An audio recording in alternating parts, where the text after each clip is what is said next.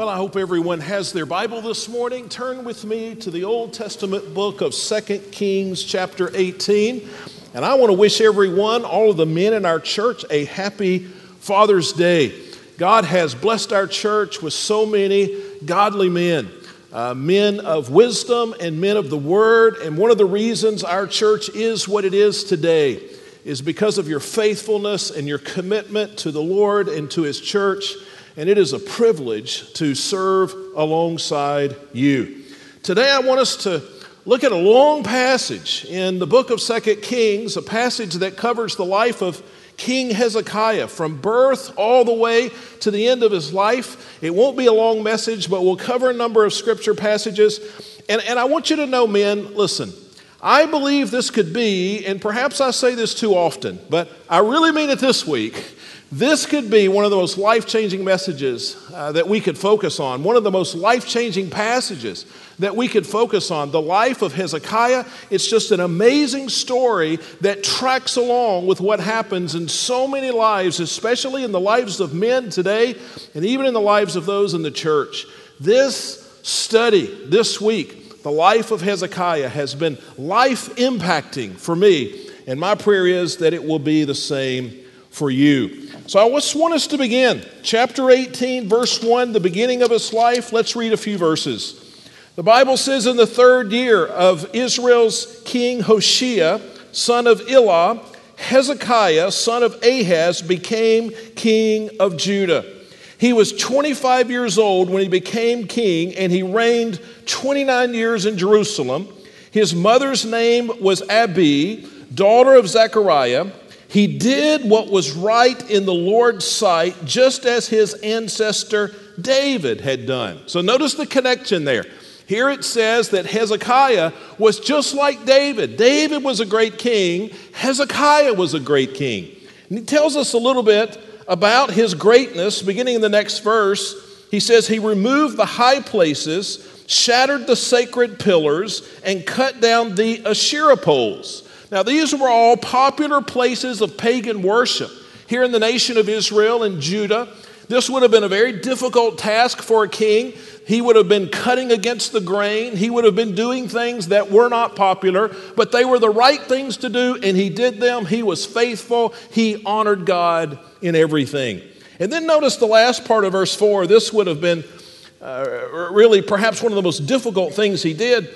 It says, He broke into pieces the bronze snake that Moses made. For until then, the Israelites were burning incense to it, and it was called Nehushtan, which just means snake. We talked about this in our online Lord's Supper, if you were a part of that a couple of months ago. And we, we learned that there was a time because of the sin of the people of Israel that God judged them. And the way he judged them at that particular time was to send these poisonous snakes. Can you imagine? And so many people were dying. They, they repented and they called out to the Lord. And so the Lord had Moses make a bronze serpent and lift it up on a pole. And we talked a couple of months ago about why it was a serpent and why it was a pole and what all that meant. But as people would look to that serpent, they would be healed from the disease that was a result of the poison, and they were spared. Now, that's a good thing. And this serpent, this bronze serpent, was a great thing. But over time, it had become something that they were worshiping. They were worshiping not God, but the serpent. And sometimes, listen, church, we can be so focused on the good old days that we fail to honor God in these days. And that's what was happening here. And so Hezekiah, such a great godly man, such, a, such an effective leader, he even destroyed this bronze serpent. Look at verse 5.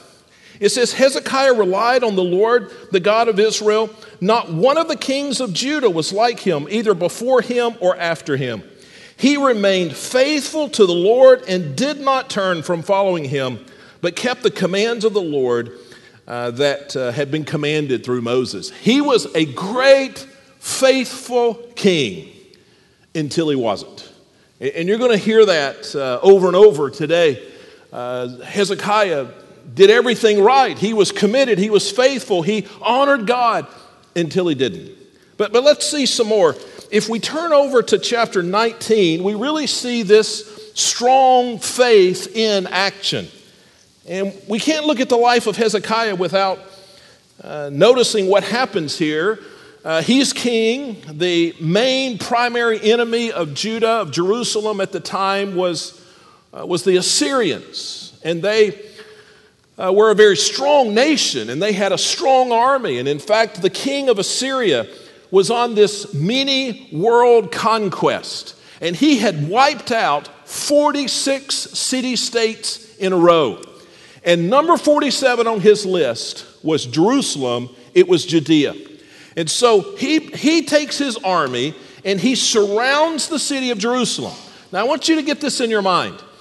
Uh, the Assyrian army numbered 250,000 soldiers. And so these quarter million soldiers have circled around Jerusalem. Now, how many people were in Jerusalem? All total, 10,000 people. Had Jerusalem mustered every man who could, who could pull up a, a spear or a bow and fight, they would have been able to muster approximately 2,000 soldiers. So, this is a quarter of a million soldiers versus 2,000 soldiers. It was a helpless, impossible situation. What is Hezekiah going to do? Well, the king of the Assyrians sends a letter into the city for, uh, for Hezekiah to tell him he needed to surrender. Uh, this was what the Assyrians would do. They had destroyed so many cities that it, it had really come to the place where they could just bring their quarter million soldiers and people would just quake in fear and they would just surrender. And so he sent a letter that said, Surrender, or you're going to be number 47. So, what did Hezekiah do with this letter? Well, chapter 19, verse 14 tells us the story. It says, Hezekiah took the letter from the messenger's hands, read it, and then went up to the Lord's temple and spread it out before the Lord. So he took the letter and he went to the temple uh, where they would pray to the Lord and he spreads the letter out. He wants to show it to God. God, look at this letter that the king of Assyria has sent. And then Hezekiah prayed before the Lord. And there's a prayer in the next few verses. I won't read the whole prayer, but this is a model of the prayer we ought to be praying every time we're in an emergency, every time we have a crisis. In fact, every day this ought to be our prayer. Let's look at some of it. He begins by saying, Lord God of Israel, enthroned between the cherubim, you are God, you alone, of all the kingdoms of the earth. You made the heavens and the earth. Listen closely, Lord, and hear. Open your eyes, Lord, and see. Hear the words that Sennacherib, that's the king of Assyria, has sent to mock the living God. And so he tells God exactly what's going on. Uh, the, the implication is here he probably reads the letter to God. God, I want you to know exactly what the situation is. And then if you look to the end of the prayer, verse 19, now the Lord our God, please save us from his power so that all the kingdoms of the earth may know that you, Lord, are God, you alone. He says, God, answer this prayer and save us so that you will be honored in all the kingdoms of the world. So, what does God do? All these quarter million soldiers, everybody's waiting. It, uh, it, it seems like it's a hopeless situation. Hezekiah prays. How does God respond? Turn over to verse 35. 2 Kings 19 35. It says, That night the angel of the Lord went out and struck down 185,000 in the camp of the Assyrians. When the people got up the next morning, there were all the dead bodies. So the, so the king, Sennacherib of Assyria, broke camp and left, and returned home, and he lived in Nineveh. And in the next verse, he dies, by the way. His life is over. God had, God had come through uh, for Hezekiah as a result of his prayer. God had come through for Judah and Jerusalem in an, in an amazing way. Now, there's an interesting note here.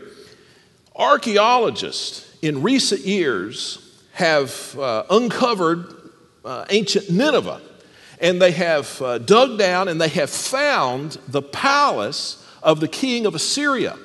And they have found on the walls of that palace where the king had recorded his military history.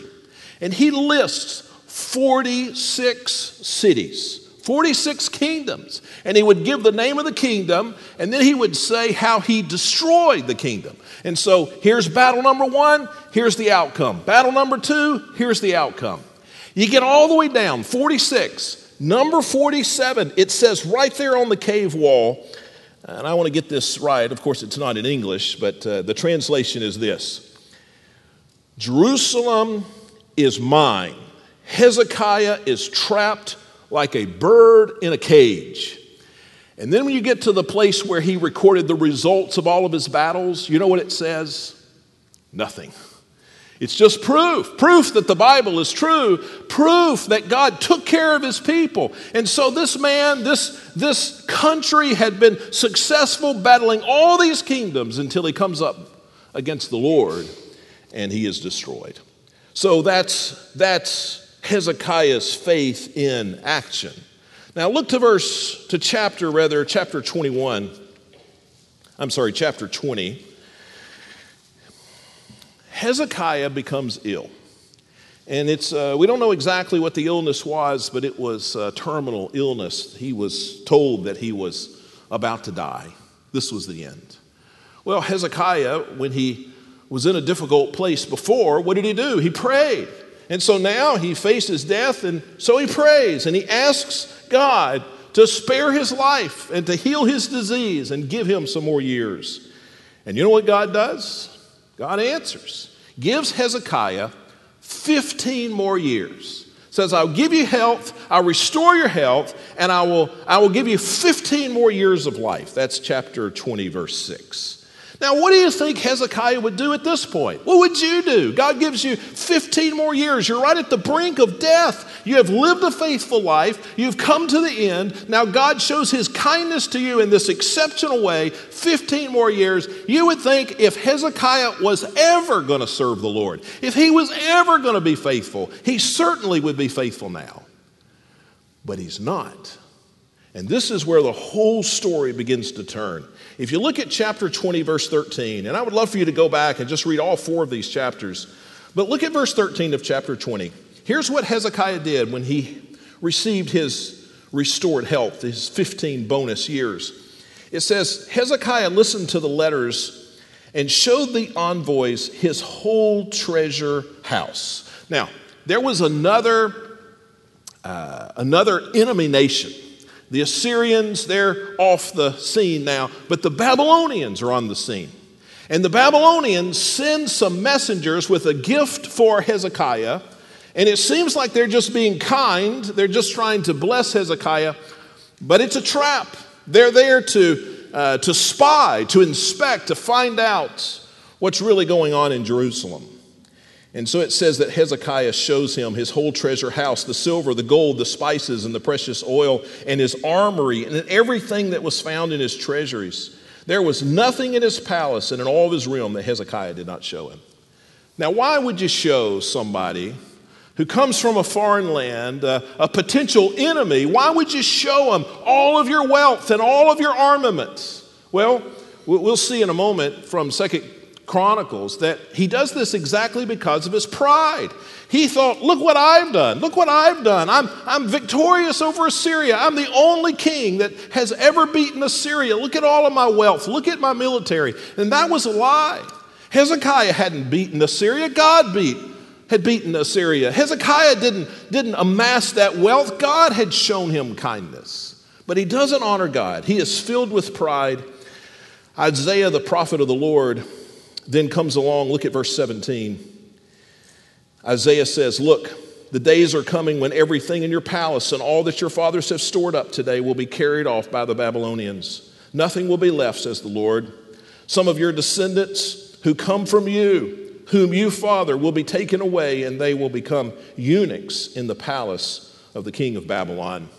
Isaiah says, You've messed up, and everything's going to be lost because of your sin, your pride. Now, what do you think Hezekiah would do then? I want, to, I want you to see, I want you to see Hezekiah's response in verse 19. I know we're reading a lot of text this morning, but I want you to see how the story comes together. Then Hezekiah said to Isaiah. Now, Hezekiah, I, I want to make sure you know, The, uh, Isaiah has said, Hezekiah, because of your sin, now the Babylonians are going to come. They're going to take everything that has been collected by you and all of your fathers. All this wealth is going to be gone. The city of Jerusalem is going to be destroyed. And your children and your children's children will be taken slaves and be made eunuchs because of your pride. So, what is Hezekiah going to say?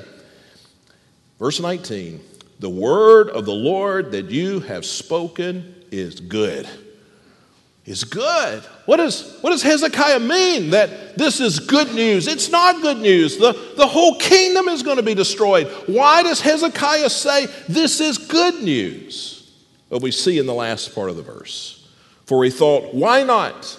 If there will be peace and security during my lifetime, Hezekiah said, Well, as long as it's going to be okay for me, as long as there will be peace in my lifetime, as long as the, the destruction and the problems, as long as the evil, as long as the enemy will be held off through my lifetime, then who cares? This is good news, Isaiah. You're telling me that there's destruction, but the destruction comes after my lifetime. So this is good news. The selfishness of Hezekiah is amazing. And then just to wrap up the story, I want you to see what happens next. Verse 1 of chapter 21. Just continuing on, says Manasseh. Manasseh would become the next king. He's the youngest son of Hezekiah. Manasseh was 12 years old when he became king, and he reigned 55 years in Jerusalem. His mother's name was Hephzibah. Uh, he did what was evil in the Lord's sight imitating the detestable practices of the nations that the Lord had dispossessed before the Israelites. He rebuilt the high places that his father Hezekiah had destroyed, and he reestablished the altars for Baal. He made an Asherah, an Asherah pole, as, as King Ahab of Israel had done. He also bowed in worship to all the stars in the sky, and he served them. So, so Hezekiah dies. His son becomes king. And his son, in just a few short years, undoes, undoes everything that Hezekiah had accomplished. Everything, everything good that Hezekiah had done, it is all destroyed. It is all over. Now, here's what I want you to notice about Hezekiah Hezekiah was a great king until he wasn't. It, it could be argued that Hezekiah was the greatest king the greatest king, at least the most, most faith filled king that Israel or Judah ever knew. He was perhaps the greatest king until he was not. And then Hezekiah, without question, was the king that left the worst legacy possible because Manasseh, no question, was the worst king. So Hezekiah, the greatest king, until something changed, and then that led to the legacy of the worst times, the most evil, the most sinful times and ultimately the destruction of, uh, of Judah and, and Jerusalem. You see, men, listen, you know this. It's not how we start, but it's how we finish. Uh, nobody gets a, gets a trophy for leading halfway through the race. You, you, know, men, that nobody gets a championship ring because you were winning at the end of the third quarter. The only thing ultimately that matters is how we finish the race. You're not a great golfer because in the first nine you were under par. It, it's the end of the course, it's the end of the race. Hezekiah, one of the greatest men, one of the greatest kings, one of the greatest stories in Scripture, some of the greatest faith. But in the end, he failed. In the end, he, he, he faltered. So, what I want to do, and what I did for me this week, what I want to do for you is to go back through the story just briefly and show you the three ways I believe that Hezekiah faltered before the finish. Uh, the three ways he forfeited this, this great legacy. Are you ready for them? Number one, he let the enemy in the house. The Babylonians, they were the enemy. Now, they may have seemed harmless as they brought this gift to Hezekiah, uh, but they were a pagan nation bent on world domination, and Hezekiah knew that. Listen, men, I'm going to be vague here intentionally, but you will know exactly what I'm talking about. If you let the enemy in the house, he will destroy you. And so Hezekiah allows the enemy to come in and, and, and, look behind the curtain and see the treasure and see the armaments and see the defenses. And so the enemy later on destroys Jerusalem. It's in chapter 25, verse 10 says, whole, The whole Babylonian army that came with captain of the royal guard tore down the walls that surrounded Jerusalem. Now, Hezekiah would never he would never have surrendered to the Babylonians. He proved that when the Assyrian army was there and they were, when they were threatening him, he, he trusted the Lord and he prayed and he refused to surrender. And, and, and I think Hezekiah would have said, I would never surrender to the Babylonians. But, but, he commits this, what might have seemed to him to be a very small infraction. He, he, he does something that must to him have seemed like a very insignificant thing, and he allows the enemy to come in, and that leads to the ultimate destruction. Does that make sense? So, so, sometimes we, we will stand and say, I would never do that. As a man, as a man of God, as someone who loves my wife and loves my children, I would never do that. And, and perhaps we're right, except that if we allow the enemy into our homes, if we allow the enemy into our lives, we will find ourselves doing things we never thought we would. I read of a pastor and a counseling appointment. This is uh, not my personal experience, but, uh, but I, think it's, uh, I think it tells a story. He, he was counseling one of the men in his church. Someone came in and said that he was guilty of uh, being unfaithful to his wife. And he had been caught and so he shares with the pastor some of the details. And the pastor listens and, and says, Well, tell me the story. And the man says, You know, I, I would not have thought in a, in a million years I would have done this. Pastor, this is not who I am. Uh, this, is, this is just an, uh, almost an accident of, of, of circumstances. The pastor says, Well, tell me. And so the man begins to tell the story, and the pastor's listening, but he's heard this story a hundred times. Every pastor has. And, and so he listens to the story, and as, as this man confesses from the very beginning, the pastor just pushes his own coffee mug just a few inches further away from him on the desk. And he listens to the story, and every minute or so, he just pushes that coffee mug about three more inches and three more inches. The man continues to tell the story, and finally, the coffee mug is just, it's just right on the edge of the desk. Then the pastor reaches out and just tips it over. Falls in the man's lap. He jumps up. Pastor, what are you doing? What are you doing? And the pastor said, Listen, I'm sorry. It was an accident. I never intended for it to happen. And then all of a sudden, the man gets it. The man gets it. You see, if if we continue to push toward the edge, if we continue to let the enemy in the house, every little push may seem insignificant. Every little push may not seem to have any consequence. But eventually, if we're close to the edge, it is inevitable. We'll fall. Hezekiah lost it all because he allowed the, the enemy in the house. He failed in the last third of his life. I, I thought about that because some of us are in the last third of our lives and we know it, right? Some of us are in the last third of our lives and we don't know it. Uh, so, some, of, some of you are not in the last one third of your life, but you're headed there, right? And it's the last third that counts. It is how we finish that counts. And right here, Hezekiah had run his race well but then he fell. You see, you will not fall off the edge unless first you're close to the edge. Every public fall is preceded by private choices. If you let the enemy in your house, they will take over your kingdom. So uh, Hezekiah was faithful for 40 years. He did so much for the Lord and so much for the people and so much for the nation. But then one seemingly insignificant choice and everything came tumbling down. He let the enemy in the house. Now, let me share with you another thing he did that I think was is just as important and it's just as dangerous. Uh, Hezekiah flunked the test of prosperity. Let me tell you what I mean by that. There, there are tests, men, that all of us are going to face in life. There's the test of adversity, and then there's the test of prosperity. And just because you pass one test does not mean you will pass the other test. Hezekiah passed the test of adversity with flying colors. When he was between a rock and a hard place, he trusted the Lord. He prayed. He exercised faith. He did what was right. He stood uh, the fire. He trusted God and he remained faithful when things were tough, when there was a test of adversity. Hezekiah did well.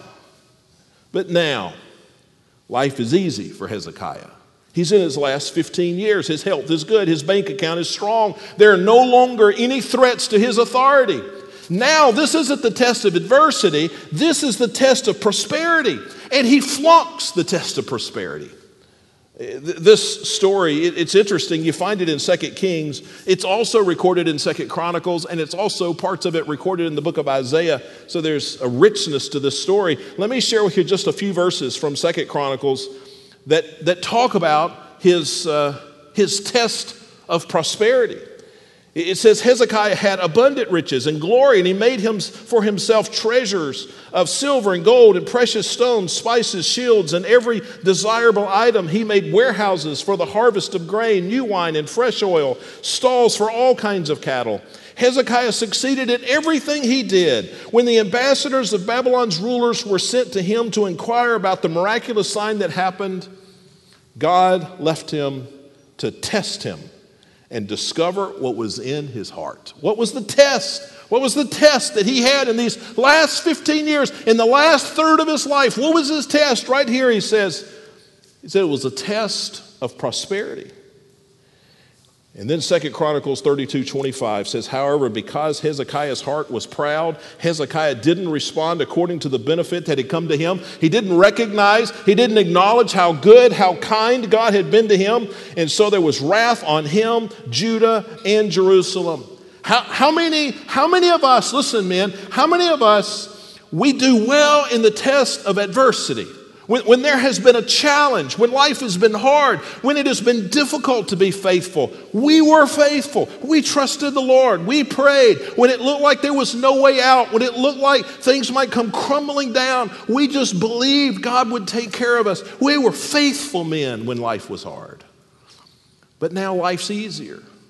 Now there aren't as many challenges. Now there's money in the bank. Now there's no threat to authority. Now we're coasting a little bit. Now, perhaps, is the greatest challenge, though. This is the challenge. This is the test of prosperity. And so many men, they, they pass the test of adversity, but they fail. They, they flunk out in the last third uh, of, of their lives. They fail the test uh, of prosperity. If you're in the last third of your life, men, no one should be more thankful than we are, right? Because we've seen the kindness of God. Like Hezekiah had seen the kindness of God. If we're in the last third of our lives, nobody should be more generous than us because we know of the generosity of God. Nobody should be quicker to serve than us. None of us should be quicker to give. Nobody should, should outpace us. But the truth is, we get to the last third of our lives, men, and we flunk so often, we fail the test of, of prosperity. So, Hezekiah, the test of adversity, flying colors, test of prosperity, an absolute failure. And then the third thing, just quickly, uh, he failed because he neglected the next generation. If, if you look back to uh, chapter 20, verse 19, that verse bears reading again. He's just received the news from Isaiah that uh, the Babylonians are going to come and they're going to destroy everything and they're going to, they're going to take your children and your children's children away.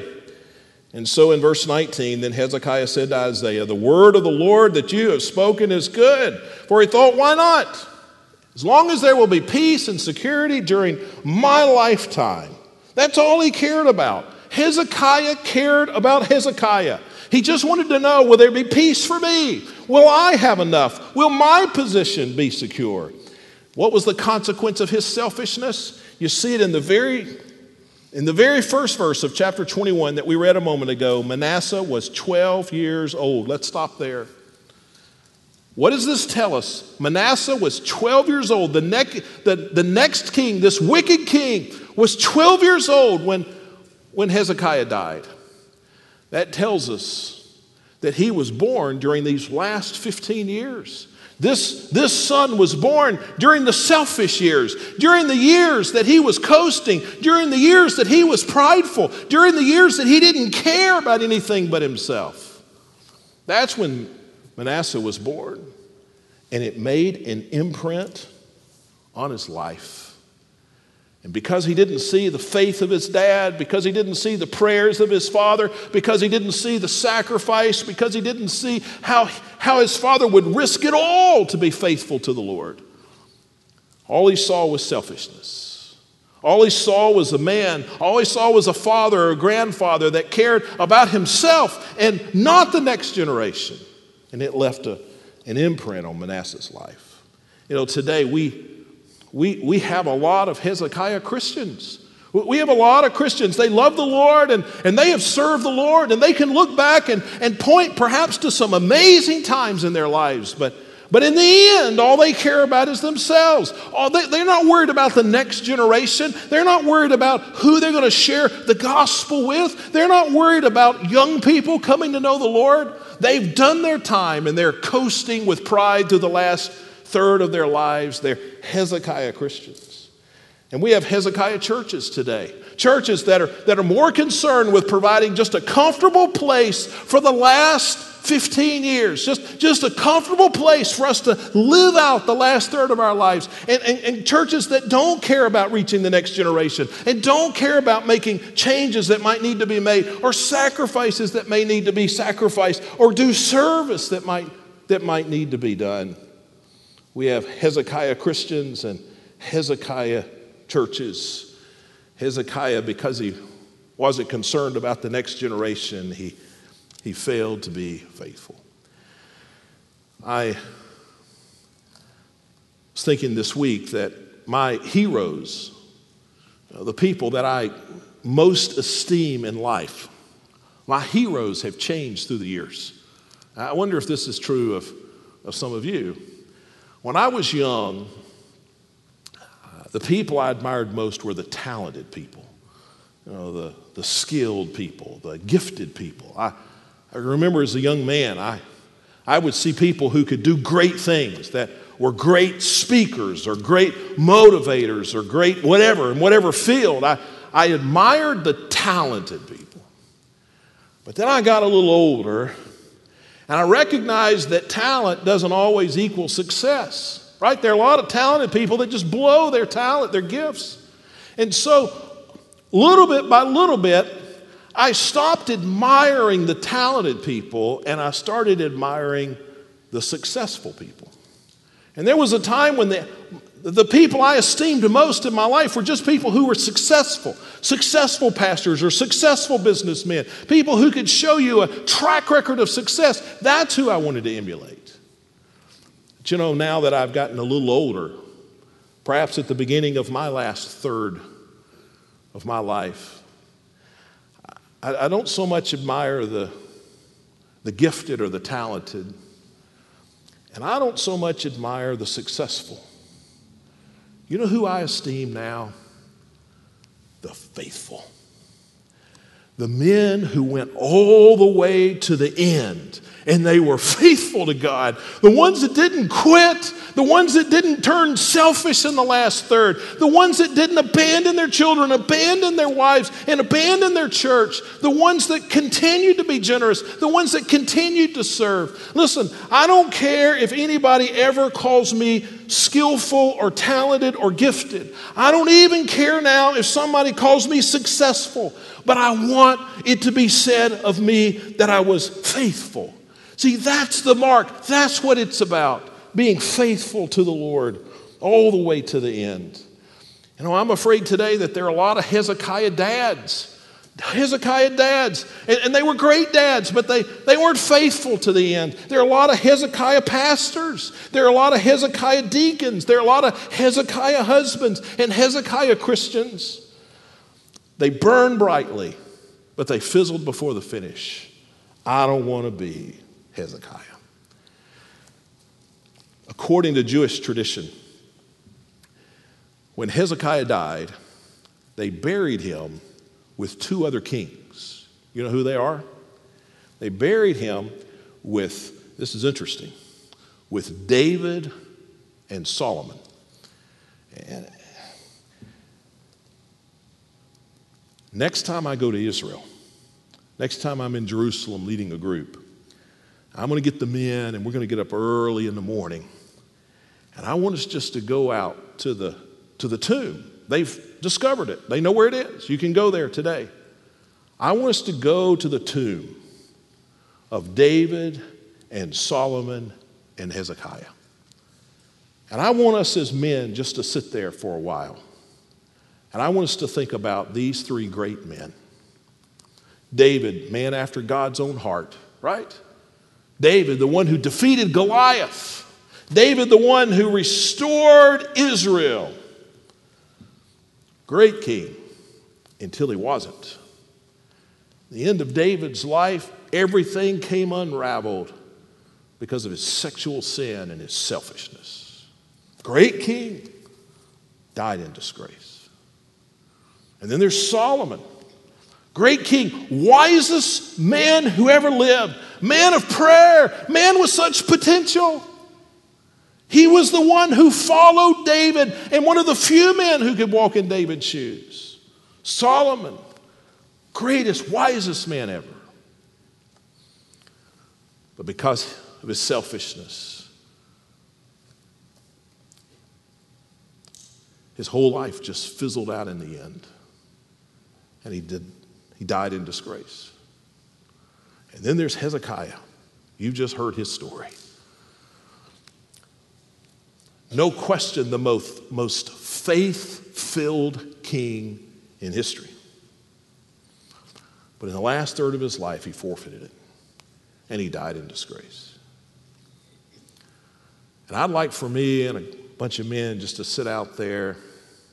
It's not much to see. I, I looked at a picture of it this, uh, this week. Uh, but I just want to sit out there on the rocks. I don't think a lot would even need to be said. I, I, I just want us to think about these three great men and how their lives never made it to the godly finish line. And I want us to think about our own lives. What matters is how you finish.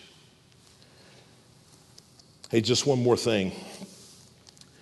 Some have written, correctly, I believe, that uh, the first half of the first two thirds of Hezekiah's life is a picture of Christ.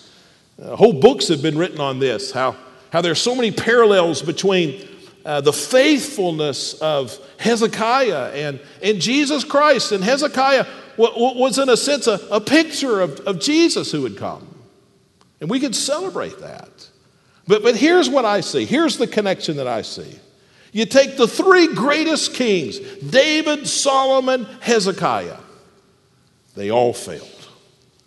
But the king, Jesus, will not fail. That's what it reminds me of. These three greatest kings, David, Solomon, Hezekiah, ultimately lived for themselves but the real king died for us. I told my wife we were at Walmart a couple days ago, uh, Friday afternoon, I believe, and we were walking back out to the car. Not that that's important, but I'm just picturing in my mind, and I was talking about the message I was going to preach. And I said, Listen, I'm, I'm humbled by this. Because if David couldn't finish, if Solomon couldn't finish, if Hezekiah couldn't finish, then who do I think I am? What my wife reminded me of is that you have the Lord. Men, what should we do to finish well? We need to hold with everything we have to the Lord. If you don't know Christ as your Savior, if there's never been a time when you have humbled yourself and surrendered to Him, when you have said, My only hope is what Christ has done, it must start there. And today you can do that. You can put your trust, you can surrender to Christ.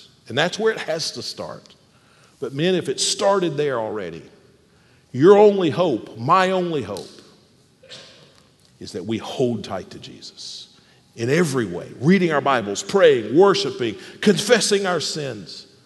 My only hope, my wife said, is Jesus.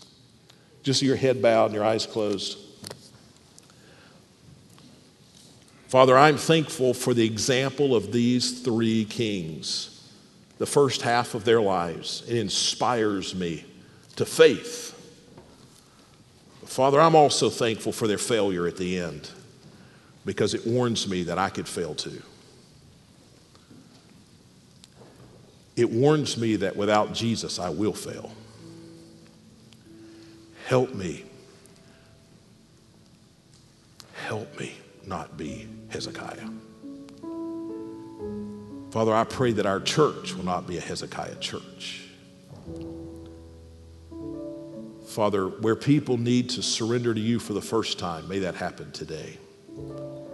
And for those that need to renew their surrender, may that happen today. Jesus is our only hope. We hold tightly to him. And we pray this in Jesus' name. Amen. Let's stand together as we sing.